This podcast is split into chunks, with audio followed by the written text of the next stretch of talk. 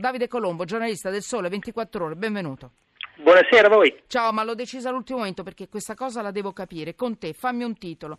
Dimmi, tu hai scritto oggi eh, sul Sole 24 Ore, ma comunque il Sole 24 Ore ha pubblicato un pezzo, perché ce l'ho qui davanti, di Andrea Gagliardi. Tu sei il massimo esperto, se non ho sbaglio, del Sole 24 Ore per quanto riguarda le pensioni, o sei uno dei più che ci capisce. Ci fai capire, perché Banca Italia ha detto sì agli aggiustamenti, ma difendere il sistema. Quindi ha detto sì e no, ma comunque si arriva a 67, cioè non bloccate le pensioni a tutte. La Corte dei Conti ha detto leggere ritocchi a effettivi, legare i ritocchi a effettivi disagi. Fe- mi fermo un secondo, ti faccio sentire, vi faccio sentire la voce. Hm? è un audio, mo- sembra molto soft, però è una bombardata, ci fa capire che forse c'è un punto di... insomma, dobbiamo accettarle le pensioni, la, l'aumento a 67, quello automatico. Vi faccio sentire il vice direttore generale, Luigi Federico Signorini, e oggi sentite un po' che cosa ha detto. La sostenibilità delle finanze pubbliche poggia in larga misura sulle riforme pensionistiche introdotte in passato che assicurano una dinamica della spesa gestibile nonostante l'invecchiamento della popolazione. Aggiustamenti di carattere tecnico per tenere conto di particolari situazioni sono sempre possibili, ma è importante nel complesso del disegno del, del, del sistema pensionistico mm. non fare passi indietro. Vabbè, abbiamo capito. Allora, Luigi, Federico, Signorini vice direttore generale della Banca d'Italia, nel corso di un'audizione sulla manovra in Senato, ha sottolineato così. Ci fai capire tu, Davide, per favore, Davide Colombo, solo 24 ore, ti prego, dimmi. Ma eh, dunque, eh. posso dirti un numero per cercare di capire di cosa stiamo parlando. Se non si cambia nulla, cioè a legislazione vigente, da qui al 2020 la spesa per pensioni aumenterà di 22 miliardi l'8,5% di un aggregato che è attorno ai 264 miliardi. Per questo la Banca d'Italia, la Corte dei Conti, l'Ufficio parlamentare di bilancio, tutti gli osservatori che tengono conto del quadro di finanza pubblica eh, scongiurano l'ipotesi di interventi eh, sul meccanismo di adeguamento dei requisiti di pensionamento all'aspettativa di vita perché toccare quello stabilizzatore di spesa equivale appunto a eh, toccare un aggregato molto importante e, e quindi cambiare diciamo, il quadro di finanza pubblica. Tradotto, tradotto, tradotto, tradotto. Dimmi. Tradotto è, tradotto è Devono che, limitare la, la, platea dei destinatari, come dite voi. Tradotto è che la, ah. la, il confronto che è in corso, in cui il governo dire, ah. ha, ha, deciso di aprire questo confronto all'ultimo all'ultimo secondo con uh, la sessione di bilancio già aperta, cioè con il disegno di legge di bilancio eh, già in discussione al Senato, ha deciso di eh, per il rotto della cuffia diciamo, cercare mm. di trovare un accordo sulla possibile estensione eh, di una platea di lavoratori impegnati in attività grago- gravose eh, per far sì che siano esclusi da questo uh, scatto di cinque mesi che è previsto nel 2019. In questo modo si farebbe una misura che equipara queste categorie, ora sono 11, potrebbero diventare 14, stiamo parlando di circa 15-17 mila lavoratori all'anno che si unirebbero ai lavoratori impegnati in attività usuranti, che è un'altra categoria eh, un'altra serie di categorie di, lavoro, di lavori eh, particolarmente eh, impegnativi per le quali sono già previsti dei requisiti ridotti e per le quali è già previsto che mh, nei prossimi eh, dieci anni circa eh, l'automatismo è bloccato. Questo allora. È ho capito bene.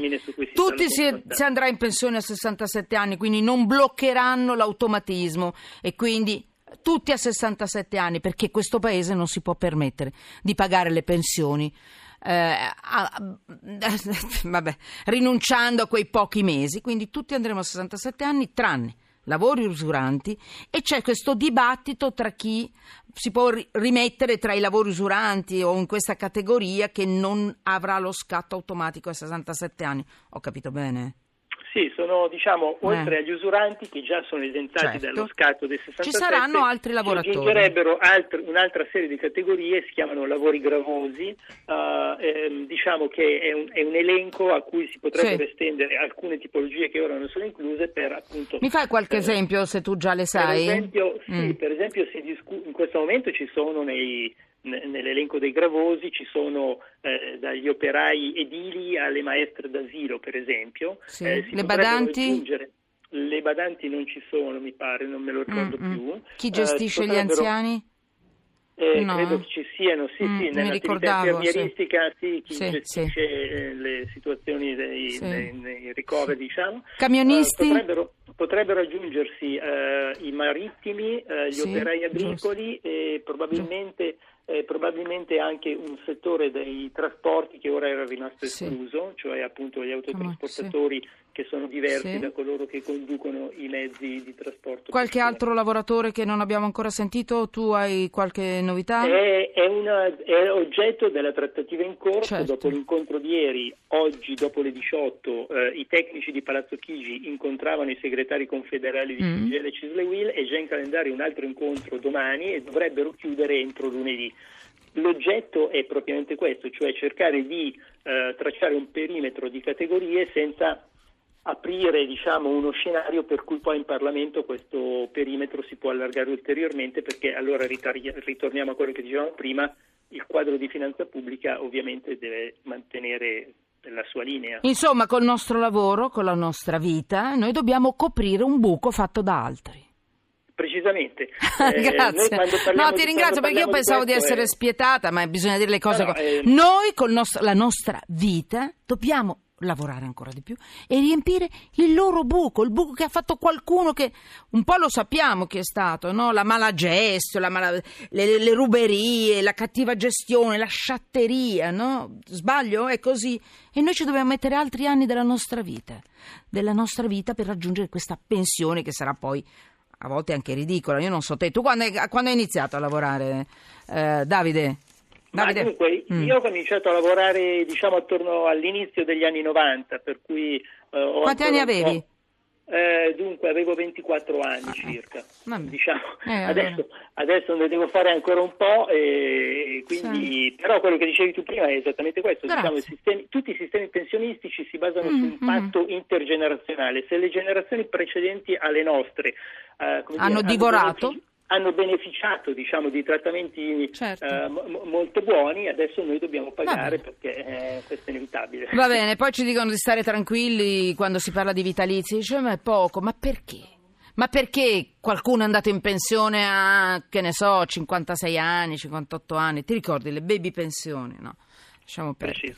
Lasciamo perdere. Io non so te, io ho iniziato a 16 anni, mi sono fatta 20 anni alle 3.45 della mattina mi sono alzata e non sono un eroe e non sono nessuno in confronto ai veri lavoratori, quelli che hanno fatto fatica.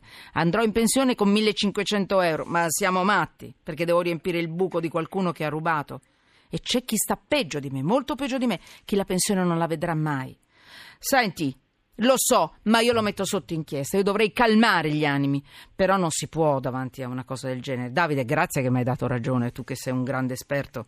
Allora vuol dire che l'ho capita giusta, purtroppo. Eh? Ma mm. esattamente così. Teniamo sempre conto che abbiamo un debito pubblico che a qualcuno eh, serve per pagare qualcuno o qualcosa eh. e quindi... Eh. eh ma sempre, sono sempre gli stessi quelli che pagano e sono sempre gli stessi quelli che invece se, se la spassano.